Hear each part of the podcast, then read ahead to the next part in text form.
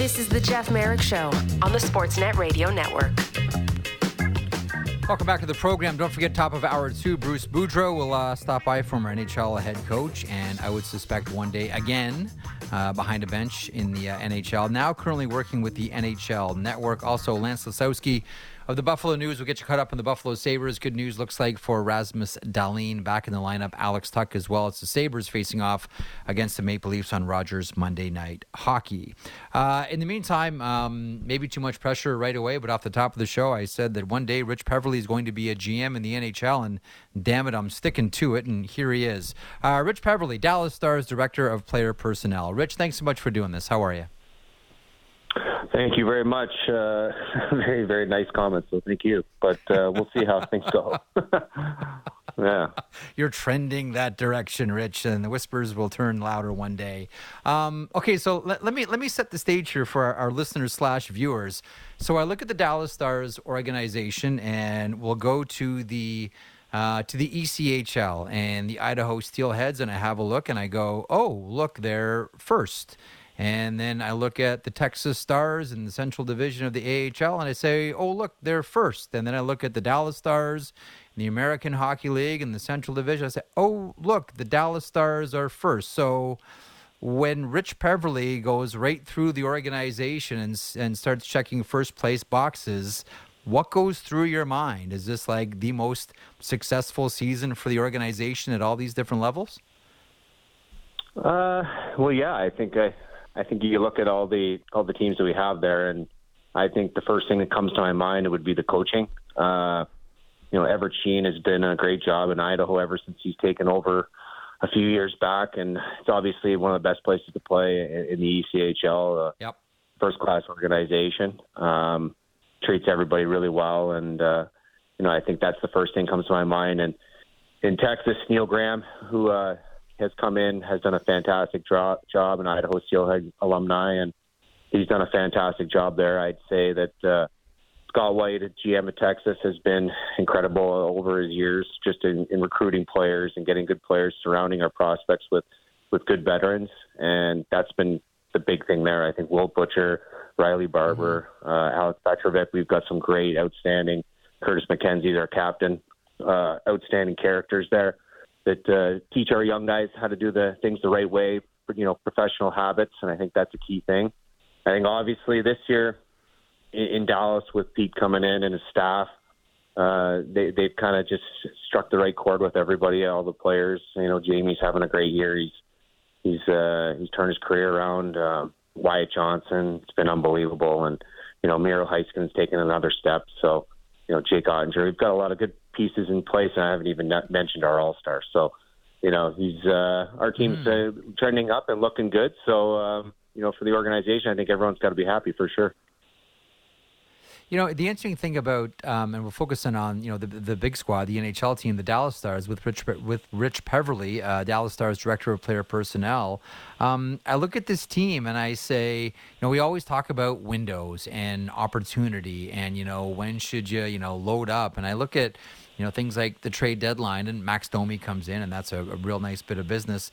Um, but I'm also saying to myself you know, I, I, look at what the Dallas Stars have right now and have on the horizon as well, Stankoven, Mavrik Bourque, etc., other players, and I say to myself, like, there's multiple windows here.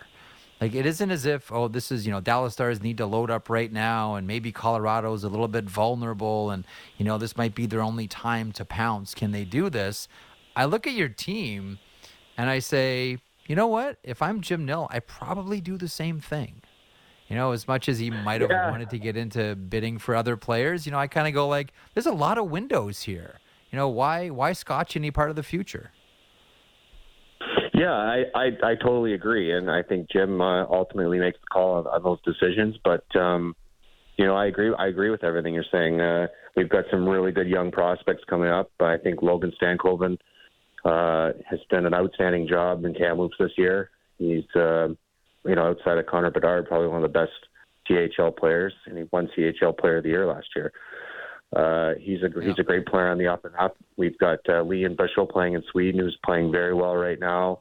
Had a really good World Juniors for the Swiss. Uh, we've got a lot of good young prospects: Thomas Harley, Mavrik Bourque in Texas. really good young players that are uh, learning how to how to be good pros and learn how to win, and that's a big key thing for us. And you know, I think like you said, I I, I wouldn't rush to to get rid of any of these prospects for a short term fix. Uh, these guys could be you know big pieces for our team for the next you know 15, 10, 15 years. Mm-hmm. So what's the uh, what's the Caramilk secret then? Like it's it's hitting on all levels right now. Everything looks great right now. The team's in first. More players uh, still coming. Wyatt Johnston, as you mentioned, he looks fantastic. Ty Dellandrea uh, taking a real step with the Dallas Stars as well. What's the what's the secret sauce here, Rich?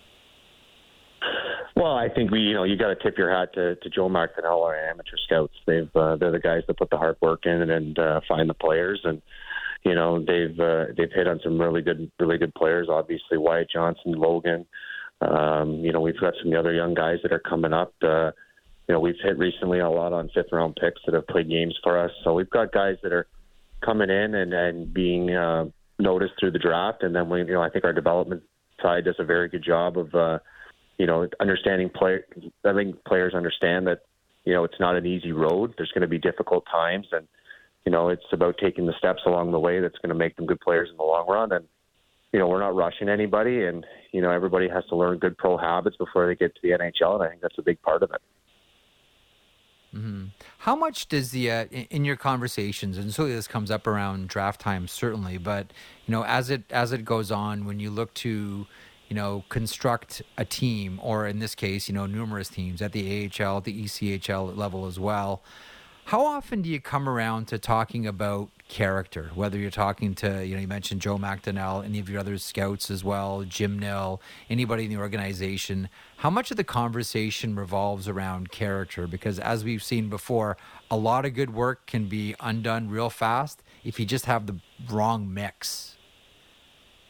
Yeah, I think, you know, when you're talking about top characteristics, what you're looking to identify a player I think that you know that's probably up there. I, I wouldn't. I'm not sure if I'd say it's number one. Yeah, you want to have the number one character player uh, at all times, but that's not how everybody is. They're not. Everybody's not the number one character. So, um, you know, I think we're lucky that we've got an outstanding uh, leadership group in Dallas. You know, you're talking Jamie Benn, Joe Pavelski, and uh, you know guys that have been around a long time, and you know we have a good veteran core. So when you bring in a player, you'd want someone of, of high character, but you know it doesn't always work out that way. But you have to bring them into the right environment, and I think we've got a great mm-hmm. environment in Dallas. I think we've got, you know, I think Joe's Joe Pavelski. I, I rave about his uh, his character and the way he treats young guys. Like he he brought in Wyatt Johnston into his house right away. You know, he he brought him into his family, and you know that's what that's what leaders do. And you know, it all starts with Jim, Jim Nill in our in our group in Dallas, and everybody's treated the right way. And you know, I think character is, like I said, top of the list. Is it the top of the list? You got to be able to play, but it, it's right up there for sure. You know, I'm uh, I'm I'm glad you mentioned Joe Pavelski because you know one of the things that I've been going on now for a little while is you know making the Hall of Fame case for Joe Pavelski, and I know he's not someone that you know when you consider you know okay, so he's playing in the NHL, is he going to go to the Hall of Fame? Yes or no? Um, as his career continues to go on, and you know you hear stories about you know him with with Wyatt Johnston, he plays on you know the top line on Dallas uh, one of, if not, you know, the top line in the NHL. At times, it's absolutely dominant and frightening. I keep circling back to both on and off the ice. This guy looks and plays and feels and conducts himself like a Hall of Famer. Rich Peverley, agree or disagree?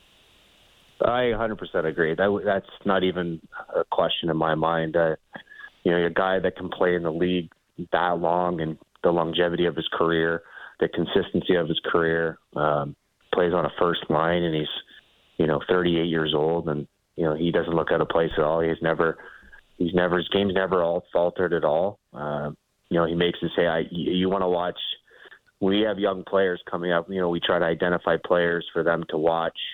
You know in a game, and I, and Joe Pavelski's always the number one guy. Like he's he competes like anyone I've ever seen. He, He's uh, 5'11", my size, you know, 185, 190 pounds, but he plays like he's the biggest guy on the ice. And you know that's that's the biggest yeah. thing when you're teaching young players. It's it's when winning 50-50 puck battles. You don't have to be the biggest guy on the ice to win puck battles, and and that's the ultimate decider of who who's going to win the game. And you know, he's he's up there with the top of the guys in the NHL and winning puck, puck battles. So he's uh, you know he's a guy that's obviously made a made a name for himself right around the net. He's done an outstanding job there. He works at his craft harder than anyone I've ever met.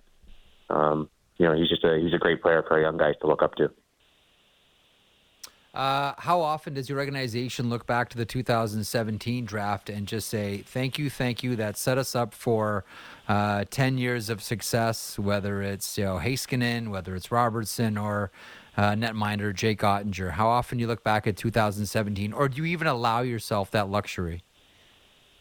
Oh, I, I you know, you do kind of stop sometimes and, and think, wow, what a what a draft that was in Chicago. It was uh, it was just outstanding. Uh, you know, you sit back, we we had the lottery, didn't make the playoffs, so you know there was probably a little bit of disappointment around the organization, and then you know they hit the lottery, get uh, third overall, and some pretty good players went ahead of uh, Miro, but uh, or two players went ahead of Miro, but you know pretty good uh, pretty yeah. good choice in Miro Heiskanen, obviously outstanding player.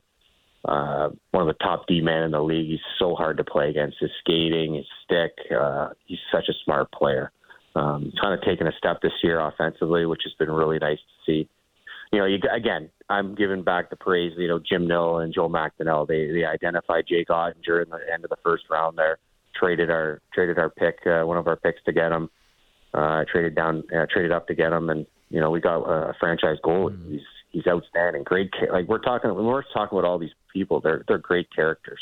Jake Oettinger's up there with them. He's a outstanding person, great character, hard worker um, just a guy we're lucky to have. And you know, Jason Robertson to find an all-star top line winger in the second round, like Jason has come a long way in his development, and I give our development staff a lot of credit for him. But you know, you got to give the scouts a lot of cre- uh, credit for identifying the talent because his hockey IQ and you talk about winning 50-50 puck battles. The guy's got an outstanding stick, heavy stick yeah. that wins a lot of a lot of puck battles. It's it's frightening how much he comes out of a out of a out of a a battle or a, a pile and he's got the puck. He's just uh, high, high hockey IQ that uh, that's just something you can't teach.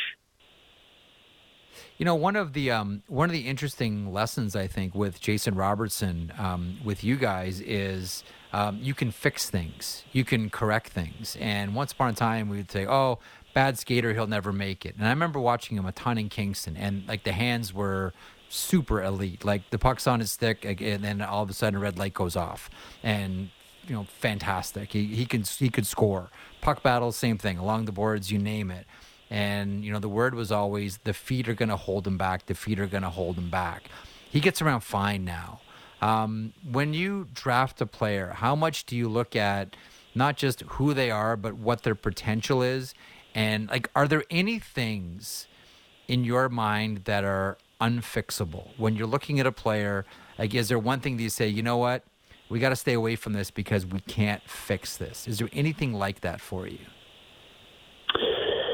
I I don't know if there's anything like if there's one thing that cannot be fixed. I think there's always a gray area where you know you can improve a little bit uh, in anything you do. Um, I think Jason is probably our biggest uh, development project that, that turned out really well. I think Jason came from his family is from from California, and and there's not a lot of uh, hockey. There was a lot of hockey, but there wasn't a lot of hockey training going on. And I think you know you have to give Jason and his family a ton of credit because he sat down with uh, with our development staff and, and we went over his, his summer plan and it was not like anyone else's and and we fixed it and he went to Gary Roberts, and he put the time in. He, he his nutritional habits, his eating ha- habits, his workout habits, his uh, ability realizing and understanding his needs of improvement, and he and he went and he worked on it. And you know, he realized. I, I I've said this before in another interview, but I got a call during the lockout, or sorry, during the during COVID, uh, if if Jason wanted to go play in Europe, and I called him and and he kind of just looked at, thought about it and called me back and said you know, that's not the area that I need to improve on the most. I need to get stronger. I need to get stronger in puck battles, and I don't think going to play is the biggest thing right now. And you know, I give the kid a ton of credit. He got stronger, and uh, and he came back, and and after that COVID uh, year, and he he was outstanding. and and he kind of his career's ever taken off since since that since that happened. So, you know, some guys needed to play, and I think some guys needed it was an ample opportunity for some guys to to get better at something else. And the guys that uh, took advantage of that time when we were all kind of shut down, um, you know, are the ones that are kind of having success at, at this time and he's right up at the top of that list. Um, Rich, this has been a lot of fun. Thanks so much for uh, for sharing your expertise. Uh, congrats so far, like on all three levels. Like stars are hitting it, and uh, it's a great reflection on you. Uh, and a great reflection on the entire organization. Best of luck down the stretch. Good luck tonight, uh, and best of luck into the playoffs as well. Thanks as always for stopping by.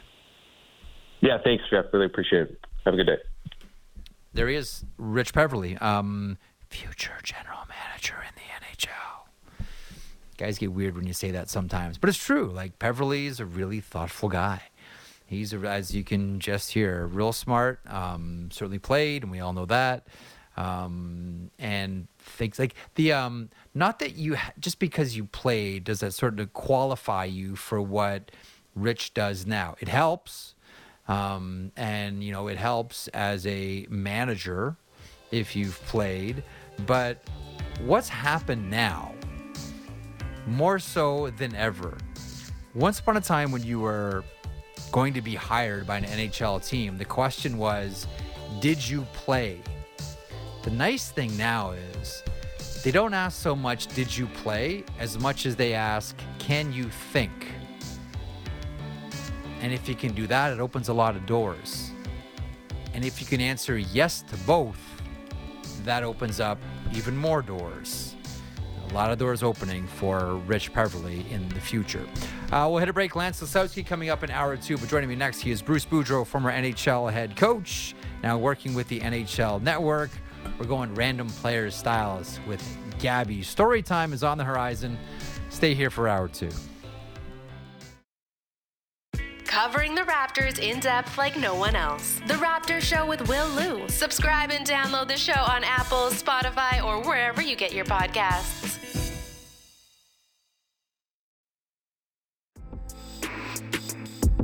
This is the Jeff Merrick Show on the Sportsnet Radio Network. Coming up at the bottom of the hour, we'll get you set for Rogers Monday Night Hockey. Tonight it's the Buffalo Sabres facing off against the Toronto Maple Leafs, the Colorado Avalanche facing off against the Montreal Canadiens. Lance Lysowski from the Buffalo News joins me to talk about the Swords, who will welcome back uh, Rasmus Dahlin and Alex Tuch. It looks as if that is going to happen tonight. So, more stars in the game. That's great. Um, speaking of stars, uh, Bruce Boudreau, uh, a friend to every radio slash television program. Um, one of the best coaches the NHL has ever seen, uh, a legend in minor hockey, junior hockey circles as a pro as well. Um, and is the author. I'm going to open up by asking if he's ever going to write another book. The author of Gabby, Confessions of a Hockey Lifer, which, Bruce, I am holding in my hands right now. And I've read it two or three times. And every time I read it, I always ask myself the same question Will Gabby write another book? Bruce, will you write another book? You know, it's an interesting question, Jeff. Uh, um, I I would like to, but it would be a more serious book. I think that book was more the fun times of of minor league hockey. Yep. And I wrote it after the first year, uh, I think, of being in the NHL. So I mean, there's an awful lot that's transpired between uh, then mm. and the the teams that have come on. I think I could it there could be a very interesting book, but I mean and I've I've threatened to write one, but we'll see how that goes. you know what? I've threatened it too in my little broadcast yeah. career. Like one day I'm going to write my book and I'm going to tell this story, and you're not going to. I know I've I've done the same thing. Um, yeah. You know what I thought? Oh, by the way, before we get into this. Um, someone told me over the weekend that you were in Mississippi. Was that for a, a championship reunion? No, no. I mean, they phoned me. They wanted me to drop the puck. Uh, they're named the Sea Wolves, the same as when uh, our team in the East Coast was there, even though it's the, the Federal League. And they wanted me to drop the puck, and they wanted to do a tribute to me. And and uh, and ah. anytime I get a chance to go to Mississippi, I do because uh, we loved the people when we were there, and we we had such a good time. And it's always fun when you haven't seen people for a while that you uh, are really good friends with that you get to sort of reminisce and and see them again. So it was a lot of fun. Oh, that's awesome. Well, here's what I was uh, here's what I was hoping to get into with you, and it's like it's a Monday afternoon. Uh, let's just have some fun. Um, and so he- here's the deal, Bruce. So I'm going to throw random names from your past. This is like Bruce Boudreau. This is your life. Random names from your past, and just hit me with whatever comes to mind right away. But before we get to names, I want to ask you about a place. When I say to Bruce Boudreau, the Orr Walton Sports Camp, what comes to your mind? Um, Bobby Orr and and Bill Watters are the first things that come to mind. Uh, you know what? The, the, I got a great picture that I keep up of all the people that were there, from Marcel Dionne to Bob Daly and and so many stars, and Mike Walton as well. But I mean, Bobby Orr. Yeah. Um, I was a junior still when I worked there, and uh, he uh, invited me to dinner just with him and his wife, and I thought that was the coolest thing that Bobby Orr was taking his time to have just me. And not and and it's not like I was part of a group or anything. And and I went and had dinner at his cottage. And uh well I'll just never forget it because it was Bobby Orr you know like I mean and and the fact that it was I mean it was a beautiful uh, uh place right on on on the lake right in Orillia and uh um, what, Yeah. You know, in today's day and age, like I mean, eh, they had their own hockey rink and everything else. It was an amazing spot. You know, there's a um, uh, I mean, the, the the Bill Masterton tragedy. After that happened um, in that game, and, and Masterton passed away. Um, as you can well remember, um, a lot of players started to put on helmets, including players on the Boston Bruins. And at that point, the Bruins, as you know, they, they just didn't wear helmets. Like no one on the Bruins wore a helmet, and in, this included Bob Orr. And this was all in practice. And Orr started, you know, I think he skated for maybe 15 minutes with a helmet and then took it off. And one of the reporters afterwards said, well, and is trying to be cute with Bobby about it, said, "Well, Bobby, I don't understand." He said, "You know, you wear a you wear a jock strap, but you won't wear a helmet." And Bobby spun around and said, "Well, yeah, that's true, but I can always get someone to do my thinking for me." Um, I think that Bobby Orr is kind of one of the sly, funny guys uh, of the game. What was that dinner like? Do you remember any part of the conversation, or were you just overwhelmed that here I am, Bruce Boudreau of the Toronto Marlboros, having dinner with Bobby Orr the Boston Bruins, Stanley Cup champion? It was more of the overwhelming thing. I think I was taking it all in, and he would be, uh, or his wife would be asking me a question. I don't even remember what the question was because I was just Yeah. it would be like me. On uh, honestly, it, I get the same reaction in my mind that when I went around the Washington dressing room for the first time and saw Alex Ovechkin's name. I I, I said, "Oh my God!" I was coaching Alex Ovechkin, and then it was the same thing. Oh my God! I'm in Bobby Orr's house. Like I mean, it's uh, yeah, like uh, give me a beer and uh, yeah, and make it quick, Mister Orr. Let's go. You know, I mean, that wasn't coming out of my mouth. Uh, I love it. Okay, so let, let let's run down some names here. I'm, I'm really curious to see where this uh, where this gets us. And you know what? I'll start with Mississippi. You talked about Mississippi and the Seawolves. I want to ask you about one of the, and this is your championship year with Mississippi as well. He's 40 years old at that point, uh, a future Hall of Famer. You know, uh, we think about him coming to the Toronto Toros with uh, with Richard Farda as well. When I say Vaclav Nedomansky, Big Ned, what comes to your mind? His son Vashi Nedomansky played on that team for us and uh, um, was such a good player, and he was so much better than that league was. But it's funny because uh, Big Ned was uh, really dedicated and everything else. Vashi was a guy with all the talent and skill in the world, and and uh, but he he he was playing for fun. He didn't have that drive. So you mentioned Vashi on the uh, on on Yeah. the Seawolves, and I've gotten to know I've gotten to know over the years Vashi. Uh, we direct message every now and then. Whenever I mention Big Ned, his dad, whenever I mention Vaclav Nedomansky, um, he always DMs me, and I'm sure now that I'm talking to you, I'm going to get a note from from Vashi. Um, did you know that he went to school with Elliot Friedman? I thought Elliot had his own school. No, I did not know that. I, that's funny. Yeah. Yeah, Va- Wow, Va- Nedomansky interesting. went to school with uh, with with Elliot Friedman uh, about a million years ago. Vashi's a very successful. Uh, well, he works in the film industry and he's doing a documentary about his, his father, which is highly anticipated. Okay, let's go back to the Marley's days. When I say Mark Howe, what does Bruce Boudreau say? Uh, yeah, first of all, a real good friend um, that year, and but so talented, so talented, and you could see where this guy was. I mean, he was light years. Uh, uh, he was a 17-year-old guy in the Marlies, and he was the best player on the best team in Canada. So I mean, um, and he, uh, like, I mean, he was so good, but he was so humble. Like I think he got 38 goals that year, and he he was he was all about team. I've never seen a guy so much uh, all about team at that young age. I mean, it was uh, uh, really incredible for me to see. Anyway, Was that the best team you ever played on, Bruce? it uh, I think the best. It's so hard because that Marley team two years later. I mean, we scored so many goals. I mean, um, and it's a difference beco- between the first 72 73 Marlies. Uh, you were allowed to play till you were 21, so the league was much better.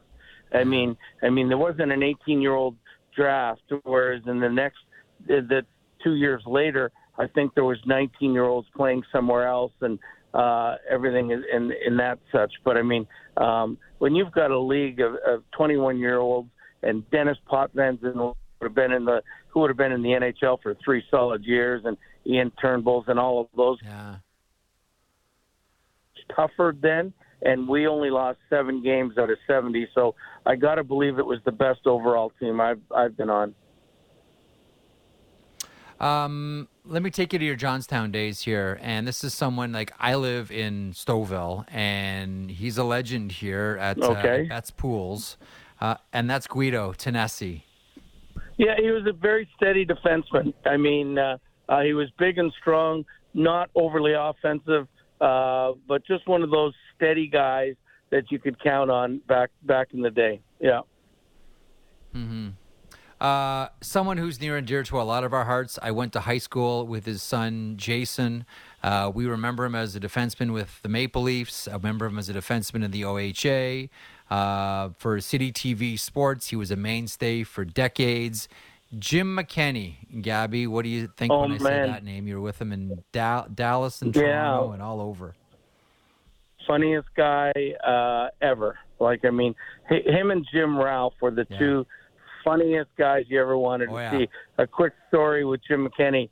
Um, one night in Toronto, a puck went in off his head, and uh, uh, and he scored the goal. And the next day, uh, Red Kelly was having a, a meeting, and Jim wasn't in the meeting, and everybody was going, "Where's Jim? Where's Jim?" And he came in with a whole bunch of pucks, and he was throwing them uh, three feet in the air and bouncing them off the uh, off his head. Said, "Red, I'm just practicing my goal scoring technique."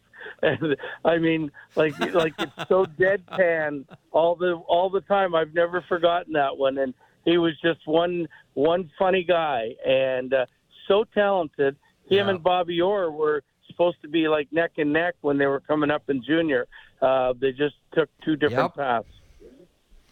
Mm. They did. He was just so talented, and I, I can, you know, one of my one of my favorite stories to tell. It was uh, early. I grew up in the West End of of Toronto, and one early Sunday morning, it must have been like eight o'clock. My dad and I were on the rink at High Park, and out of nowhere comes Jim McKenny and Borje Salming and came and skated with me for like half an hour. Just the three of us. My dad was off to the side just beaming. Uh, my dad's no longer with us, but he used to always tell me the story and say, Do you remember? Do you remember? Do you remember? Uh, the day that Jim McKenny and Borje Salming, because he would have lived on High Park Gardens, I believe, at that point, and how he was down on Ellis Avenue um, coming out to skate. It is one of my fondest memories ever um, and then got to play high school hockey with his son as well. So I'm I'm with you on McKenny, one of the funniest guys, maybe the funniest guy you'll ever meet. Um, John Anderson, Gabby, John Anderson. Best friend. Um, uh, like, I mean, I could talk about John forever, but I mean, uh, very talented. Loved hockey so much. Got a real raw job, uh, raw deal in Minnesota. Uh, who's won more uh, minor league championships than than I think anybody. I think he's got six American League or IHL championships to his belt. Uh, um, is a guy that would would you know do anything for you, like take the shirt off his back. But I mean, I think he also had eight 30 goal seasons in a row in the NHL, which people don't yep. give him credit for. So I mean, it's uh, uh, and the the the best thing uh, that I can say one year um, uh, when John was he was getting bitter about the game because Hartford had had sort of let him go and and um, uh, yeah. so I asked him I said why don't you come to Fort Wayne play with me in the IHL for a year and just have fun? And he did. He was the best player in the league. Uh, he ended up going to the American League after that and winning the MVP uh, but it was the most fun we'd ever had, and uh, uh, we could tell stories about that Fort Wayne team forever. You know, people in Toronto who are from a, a, very specific vintage will still talk about John Anderson burgers. I don't know if any of them are still remaining. I know that he, he sold interest in them years and years ago, but were you ever tempted? Did anyone ever approach you? I know Bobby Orr had, you know, Bobby Orr Pizza. Mentioned Bobby earlier. John Anderson with the burgers, and I mean the Tim Horton story is is well told. Were you ever approached or ever interested in getting in that business, Gabby? Well, I would have eaten all the profits. That's the only problem if I was in it. But uh, uh, no, no. But I every chance I got to eat a John Anderson burger, I did because they were really good. And uh, I wish John he had six stores yeah. at one point. I mean, I wish he had kept it going because uh, um, they were very good. And whoever his business partner was knew how to make them. That's for sure. Yeah, I used to go to the one in Etobicoke. It was uh, fantastic. Um, okay, mm. uh, a, a, few a few more here, and I'm I'm curious about two brothers and boy, they're two of my favorite players. Um, one, I still maintain, you know, should have won, you know, a, a Selke Trophy somewhere along the way.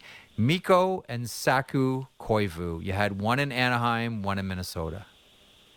Yeah, I think the word dedicated and disciplined uh, to both of them are, uh, uh, you know, like Mikko was, he gave every practice was as um, the same. Like he would give it everything. But I mean, he was he was probably the opposite of Jim McKenny in that he was always serious all the time. And Saku was the the same way. Uh, uh, you know, like I mean, they played as hard as they could.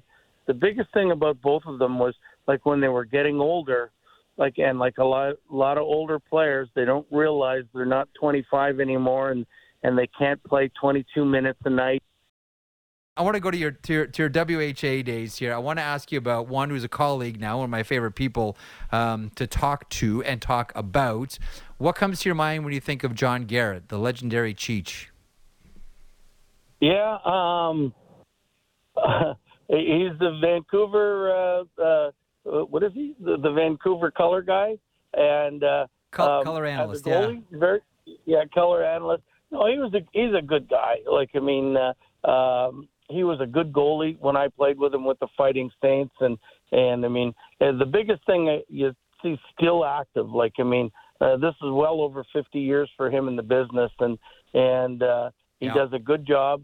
He, he's uh, uh, he's really well liked in Vancouver, and that, that's. Uh, uh, but it's amazing.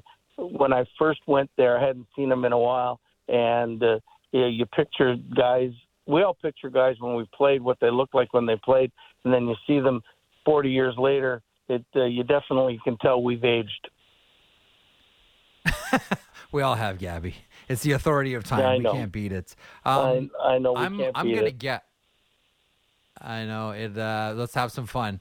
Um, I'm gonna I'm gonna guess that maybe your answer to this, and this is just a guess, Bruce, that your answer to this question might be Jack Carlson, but I'm gonna ask it anyway. Who was the toughest player you ever saw or played with? Oh well, I mean, uh, uh, there's so many that yeah, Jack Carlson was really tough, but I mean, I didn't see him fight enough. But I mean, like you have mm. Donald Brashear. Um, I, you know, uh, uh, like I had uh, so many tough guys on my teams, and especially, and I, I was with Dave Brown a week ago, and we were reminiscing about the wow. times when he was in Maine and I was in New Brunswick, and and back those days in the early '80s, that every team had five to six uh, legitimate heavyweights that could knock each other out on any given night. And because I remember watching Colt Knorr uh, fight a guy, but we had Ryan Flynn, and they would kill each other yeah. every night, and and and one would win by get the one punch in, and then one would win the other night. But I mean, the um, Jack Carlson was really tough. That whole team from Johnstown was extremely tough, except for me. Um, mm. But I was always lucky to have a really good cavalry. Uh, matter of fact, one year in Springfield, my line mates were a guy by, by the name of Mick Vukota, who played many years with oh, the yeah. Islanders as a Islanders. tough guy, and and Rod Dallman. Yeah. And uh, I mean, uh, they, neither one of them scored 10 goals, and I won the scoring championship because I don't think anybody ever came near me the whole year that year in the American League. So, I mean, oh, that's awesome. Yeah, so I mean, the toughness guys. I mean, um, I've been fortunate. And you can again write a book about this, the, the tough guys you've played with. Look, I lived with Paul Holmgren in Johnstown, and then the first time I got a chance to play with him when he went to Philadelphia and I went to Toronto. He beat the crap out of me. So I mean, evidently, I wasn't a very good roommate. so. That but that was the um you that was the uh, the apart the the Paul Newman apartment in Slapshot. That was the one that you shared with Homer, wasn't it? Yes, yes, and and like I mean, he was young and uh, he was really dedicated. Where I wish I was way more dedicated. I was more into having fun uh, back then and just relying on your ability, which I mean I regretted so many times over the years. But uh, um, the first time back in Toronto, when I was there, I was like a buzz saw running around hitting guys, but I, I forgot that I was hitting the Philadelphia Flyers, and and then Paul came back and and hit me, dropped his gloves, and threw about five punches, lifted me off the ground. And the thing I was ticked off more than anything about on that situation was he got five and a ten, and I got nothing, and I didn't get a chance to go on the power play, and that that ticked me off more than anything. That's awesome. Uh, the stories are great. You're great. Um, I really appreciate the time today, Gabby. That was a lot of fun. I just thought it'd be a fun Monday afternoon thing to do as you drive through the back streets or back roads rather uh, in Pennsylvania. The best of luck with the uh, with the appointment. Um, best to your family, and we will catch up very soon, my friend. You be well, Bruce. Yes, we will. Thanks, Jeff. Sorry about the phone problems, but it's always great hearing from you and and listening to you. You guys take care. Okay. Awesome. Thanks, Bruce. You be well. The one and only Gabby uh, Bruce Boudreau. There's a few. There's a few other names. Oh, by the way, just as an just as an aside, I was thinking about this last night, and Matt Marchese said, "Hey, Bruce is coming on today. You want to do this word association?" But I said, "Yeah." So I started thinking a lot about Boudreau, and I don't know what's going to happen with the Washington Capitals coaching situation. Peter Laviolette and you know Ovechkin chasing the record. The one thing that we're all of the belief with the Capitals is everything's being built around this record, right? Like there's a lot of contracts that are being structured on this team that if everything works the way that it should, will all culminate with Ovechkin breaking Gretzky's record. And then after that, the question marks begin for the Washington Capitals. And I'm not advocating for anyone losing their job. All I'm saying is it really would be wonderful if somehow Bruce Boudreau was part of the Washington Capitals when Alex Ovechkin breaks the record.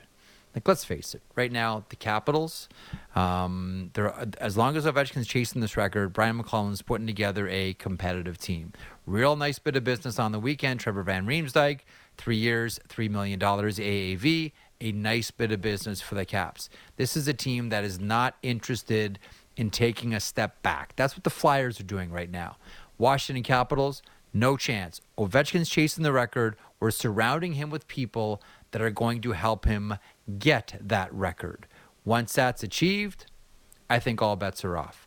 But getting there, and I don't know how it would work, but do you ever allow yourself to sort of do this in my hockey fantasy world? This happens, and that happens, and that happens, and that happens. Because to me, one of the amazing things would be Alex Ovechkin breaks Gretzky's record, and Bruce Boudreau is on the bench to watch it. Where Bruce began with the Washington Capitals, see Alex break the record, and there's Boudreau on the bench still, and again with the Washington Capitals. I stay up thinking about goofy stuff like this. Trust me. takes years off my life and hours away from important things like sleeping but nonetheless, thanks to Bruce Boudreau for stopping by today. Uh, coming up on the program, oh, I do want to remind you, too, that uh, tonight, uh, Rogers Monday Night Hockey, a pair of games at 7.30 Eastern, pregame getting underway at 7 o'clock Eastern on Sportsnet. Uh, the Sabres and the Maple Leafs, that will be shown on Sportsnet Ontario, West, and Pacific. Meanwhile, on Sportsnet East, you can enjoy the Colorado Avalanche facing off against the Montreal Canadiens. Late game tonight, 10 o'clock start on this one. The Dallas Stars and the Seattle Kraken. Buffalo Sabres, reinforcements have arrived. Rasmus Dahlin, Alex Tuch, believe they're in the lineup tonight for the Sabres against the Toronto Maple Leafs. Uh, we'll talk to Lance Lysowski in a couple of moments and get on the Buffalo Sabres page. Marek Show continues across the Sportsnet Radio Network, simulcast on Sportsnet 360 and Sportsnet Now. Keep it here. Big guests and bigger opinions on everything happening in Leafsland. Real Kyper and Bourne. Be sure to subscribe and download the show on Apple, Spotify, or wherever you get your podcasts.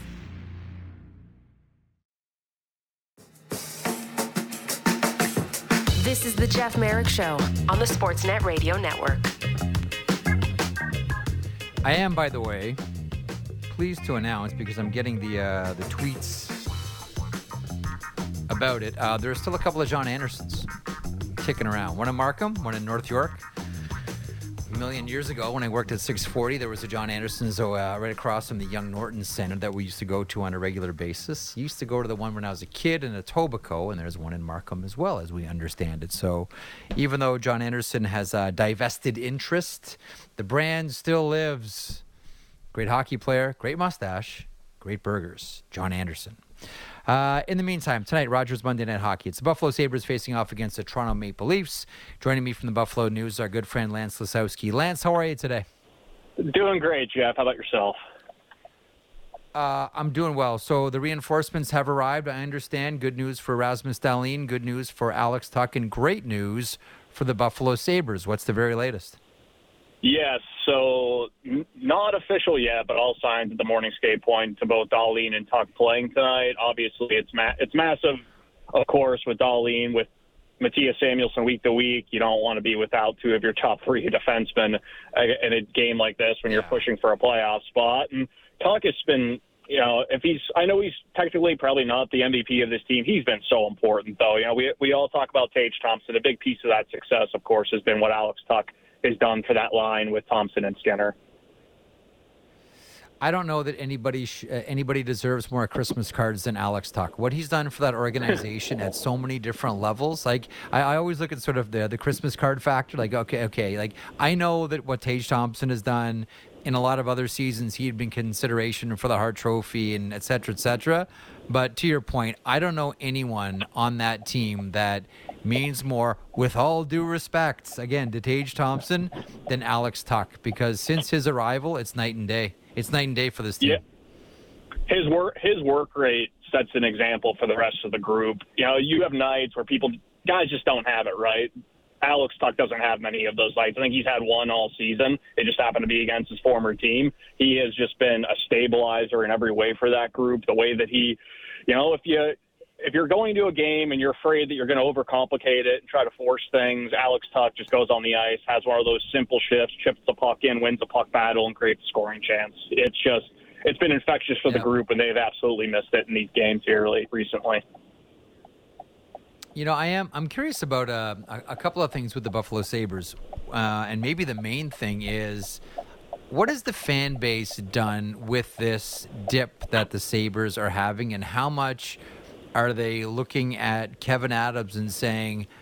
The team earned reinforcements. Where were the reinforcements? Or are they saying, we understand this is the plan, take the long view, you know, don't be penny wise and pound foolish. How are Sabres fans reacting to this, and how much is Kevyn Adams hearing it?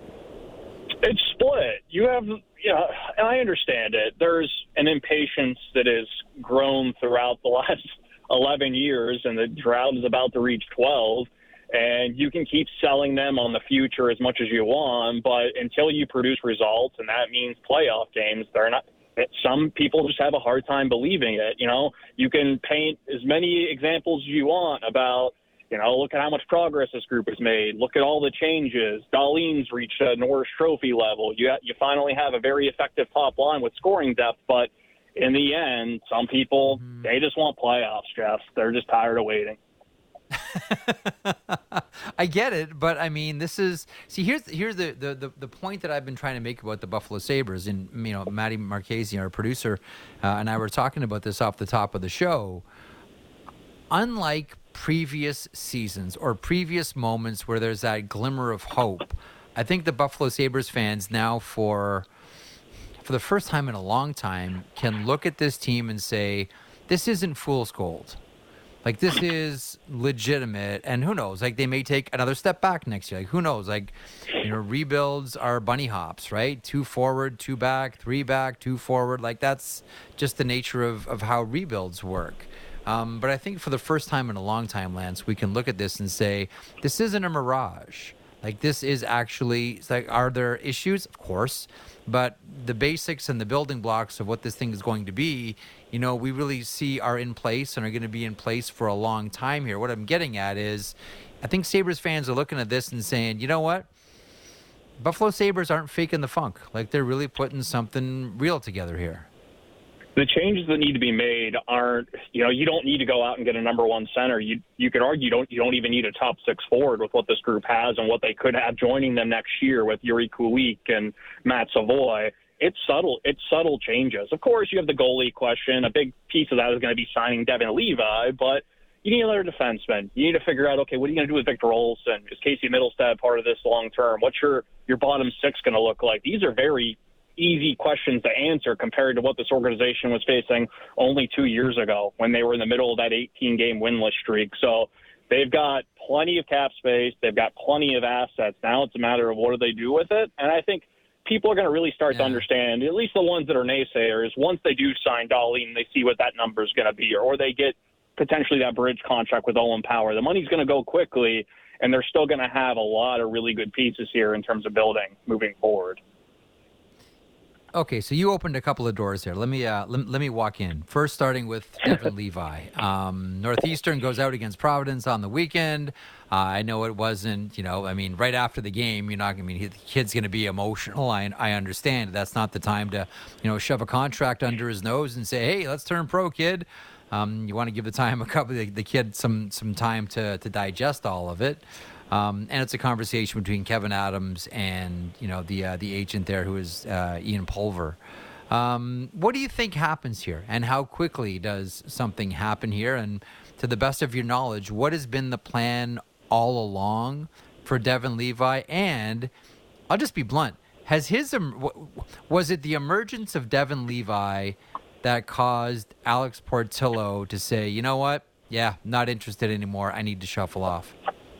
That is a big piece of why Erik Portillo decided to go elsewhere and they traded his rights to the Kings. Once that trade was made and everybody tracked Levi's development and where this organization saw him fitting in, the writing was on the wall for Portillo. Now with Levi, I still think we're going to get clarity here with the next couple of days. They get, they gave him some time to breathe. Everybody knew these these conversations were going to be had as soon as Northeastern was out. Now they're having them. And now it comes down to contract structures. You burn the first year of the entry level. Where is he going to go play? You know, this with Eric Comrie's injury, I know that he wasn't the number one. They're still giving a lot of starts to Luukkonen. The Sabres aren't closing the door on Devon Levi going right to the NHL either this spring or in the fall. Like if he Really? proves that he's ready, he's gonna have he's gonna have the job. Now I'm not saying that's gonna happen this spring, but I'm not ruling anything out at this point because they have just been they have loved what they have seen with this kid's development. You've seen how technically sound he is, the hockey sense. He is off the charts in a lot of ways. Yeah. And now it's just it, now it's evaluating can he stop pro shooters, right? And Jeff, we see the way that the American League is, especially with the way some of those teams defend. You don't always get a good read on where a goalie is development wise in the American Hockey League. You just don't. And, like development is so weird at that position that it's not always as cut and dry as it is with other positions. Now, I think with Levi, with all the intangibles he has, why not? I think they're not closing the door. I know we heard some rumors about the Sa- Sabres hmm. potentially going for a goalie before the deadline. That was never going to be the case. They did not want to block Levi. They very much think this kid can can be fast tracked to the NHL. I'm not again. I'm not saying it's going to be this spring, but I think that is at least a conversation that is, Wow. is being had behind closed doors. Well, the numbers at Northeastern were insane, uh, and you know a lot better than I do. This is this is your beat, and you cover them, uh, this team and this organization on a daily basis. But those numbers were ridiculous. And the the one thing you also opened up a door to talk about Jiri Kulich there, and the the one thing that amazes me about him, and I'm not saying that he shoots like Patrik Laine. I'm not saying he shoots like Auston Matthews, but you know when the Rochester Americans put up video clips of their games and their goals, and Kulich is scoring, it's from distance, and that's the one thing that I look at for goal scorers. It's a lot easier, obviously, to score closer to the net, and it's really hard. Whether it's you know the way the defenses stack and the way that you know goaltenders play, it's really hard to score from distance. This kid can do that. How close is Kulich? Do you think? He's close. I see him being the replacement for Victor Olofsson going into next season. Olofsson's he's got one year left. Would be shocked if he's on this roster going into next season. They need to create a spot. Not only do they have Kul- Kulich, but they got Savoie. Kulich has been a really interesting prospect to track. Before World Juniors, wasn't getting to those areas to score. Right, playing too much on the perimeter rather than going and attacking and competing. Like ever since he's gotten back, his his game has reached that level they wanted. There's always concern, right? You got a kid who goes to World Juniors, and it can be a little easier to drop in competition, can fall into bad habits that, that were Yep. were leaking into their games before they arrived. Now he has answered a lot of questions there, and goodbye. The organ- the organization's been patient with them. They easily could have rushed him up here the last couple of weeks, especially with rosters expanding. Kev Adams doesn't want to do that. He wants to keep him in a position where they're pushing for a playoff spot in Rochester. And credit to the coaching staff, the development staff down there. They have done wonders, not only for Kulich and Isak Rosén this season. You look back at last year with Peterka and Quinn and where they took their games as well. How would you, uh, Maddie and I were going back and forth on this to, to start the show as well. How would you describe the uh, the Sabres season so far? Maddie was wondering if you describe it as you know uh, wildly. I can't remember the exact term. You're something like you know wildly spectacular or you know something like that. And I look at it as you know there were spectacular moments. There were spectacular stretches. To me, this was a solid season for the Buffalo Sabres as they took another step and we started to see what this Sabres long term was gonna this team was was gonna look like. How would you describe the squad now that we're, you know, well in, and deep into the home stretch here? It's been a, fr- I would describe it as a fruitful learning experience for all. You have so many guys on this roster who have never Ah. experienced meaningful games this time of year, right? You look at how much this team is Yeah. scoring. You look at their power play. Even with guys coming in and out, they found ways to be effective. They've developed scoring depth. Their D core, despite being one of the youngest in the league, especially at the top end, has really shown massive strides. Dahlin, Power, Samuelsson, Yoki Haru. Now they got to build the NHL roster. What are the next moves going to be made? And learning how to adjust your game this time of year when you're not going to beat teams six to four. How are you going to win two one games? How are you going to win three two games? Because right now we've seen it, you know, especially that ten to four loss against Dallas, trying to create something that's not there.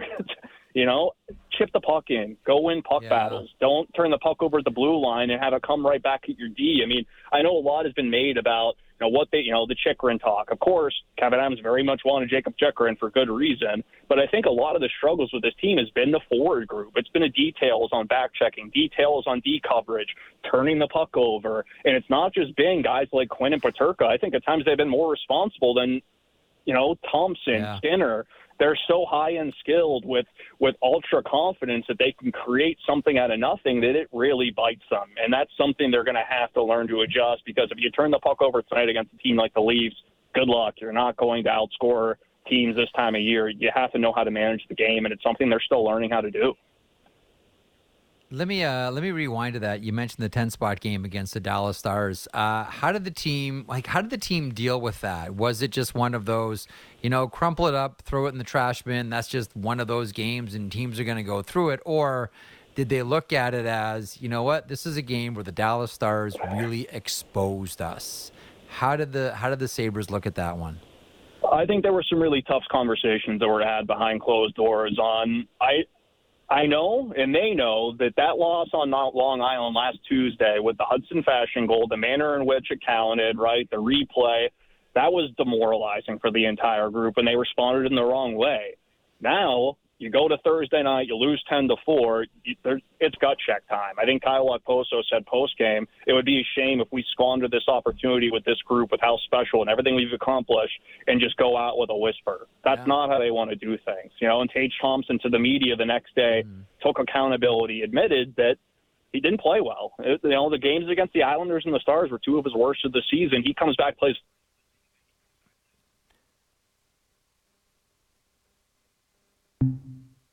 Did we just lose Lance? Ah, we just lost him. What is with our phones today? Technology is your friend. Technology makes your lives easier, everybody. Uh, well, uh, Lance will give Lance will give Lance a call. Uh, Lance Kennedy will give Lance Lysowski a call. Lance uh, Lysowski from the Buffalo News, and uh, Lance Kennedy, our technical operator. Lance will call Lance, and we'll get Lance back on the program. Thanks to Lance. A thing that was just said here on the radio.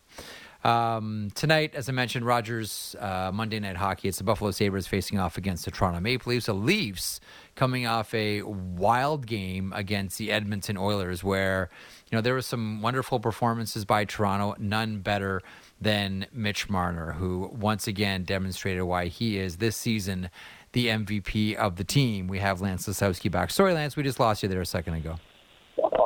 Of course, no, no worries. Yeah, I think that there was accountability. I think, uh, especially with the higher end players on this team who are going to dictate where the success, where this team is going to go.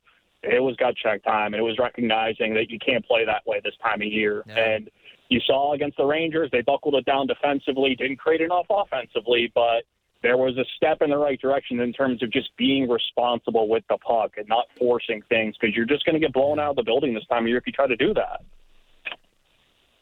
It's true. Um, last one for you here. You mentioned Kyle Okposo a couple of seconds ago, and you know, expiring contract. There's a couple um, with the Sabres team. He's the captain. What do you think happens this offseason with Okposo? I think he's back. I think he comes back next year. He's just so perfect in his role. Again, another guy with the way that he works night in and night out is a perfect example for the group. He he wins battles in the forecheck. He kills penalties. He does a lot of the dirty work that gets unnoticed when you're you have a team that's scoring at the rate the Sabres have this season. I think eventually, once he decides his playing career is over, I think he's going to be in hockey ops. I would be shocked if it's not with the Sabres, but I think the guy still has something to give. You know, the, the numbers have dropped because of his role, but I think that he is back and um, in the same role he has now. Uh, don't disagree. Uh, Lance, thanks as always for stopping by. Enjoy tonight's game. It's Maple Leafs and the Buffalo Sabres. Uh, th- this is one that Maple Leafs fans are, are always nervous about because no matter what the era, when these two teams get together, and this goes back to like the Don Edwards, Bob Sauve d- uh, days, uh, no matter if there's a major disparity in points between the two, Buffalo is always a tough one for the Toronto Maple Leafs. That QEW rivalry, uh, has always been a tough one for the uh, for the Maple Leafs and their fans, even when they're traveling to Buffalo to fill the stands. And nothing delights Buffalo Sabres fans more uh, than cheering against the Maple Leafs in a in a in an arena full of Maple Leafs fans. We'll see what happens tonight. Lance, thanks as always for stopping by. Really appreciate it. Thanks, Jeff. Always a pleasure. Take care. It's the Maple Leafs at home against the Buffalo Sabres, uh, one of two games on Rogers Monday Night Hockey. Uh, the action gets underway at 7 o'clock Eastern with the pregame program, Hockey Central, and then the puck drops just after 7.30. Uh, Sabres and the Maple Leafs on Ontario, West Pacific on East, same time. The Colorado Avalanche and the Montreal Canadiens, Stars and Kraken uh, a little bit later on this evening as well. You know, on the podcast that just came out this morning, me and Elliotte we were talking about um, Hart Trophy candidates and – the way that I do it is similar to the way that Elliotte does it, is, and that's you know I draw the sort of master list, and to me, doing voting um, is always art by subtraction, not art by addition, and I just get like the master list for all the things that I vote in, and then whittle them down, as opposed to start with the one or two obvious and then start to add. I go the other way. Mikko has had a great season, and in a lot of other years, I would have given him more consideration right up around the top. But it's tough, right? It's Connor's going away. But let's not sleep on the great season Mikko Rantanen has had. You can see the Avalanche in action against the Habs later on this evening. Thanks to Lance Lysowski for stopping by for the Buffalo News. Uh, Bruce Boudreau driving through questionable roads, maybe farms as well in Pennsylvania. Thanks for stopping by, Bruce. Uh, thanks to Rich Peverley, Dallas Stars Director of Player Personnel. Talked to us about the Stars at all three levels NHL, AHL, and the ECHL, just nailing it. And Elliotte Friedman from the GM's meetings in Florida. Jen Rolnick, Lance Kennedy, Matt Marchese. Thank you, thank you, thank you. Marek Show back tomorrow across the Sportsnet Radio Network, Sportsnet 360, and Sportsnet Now.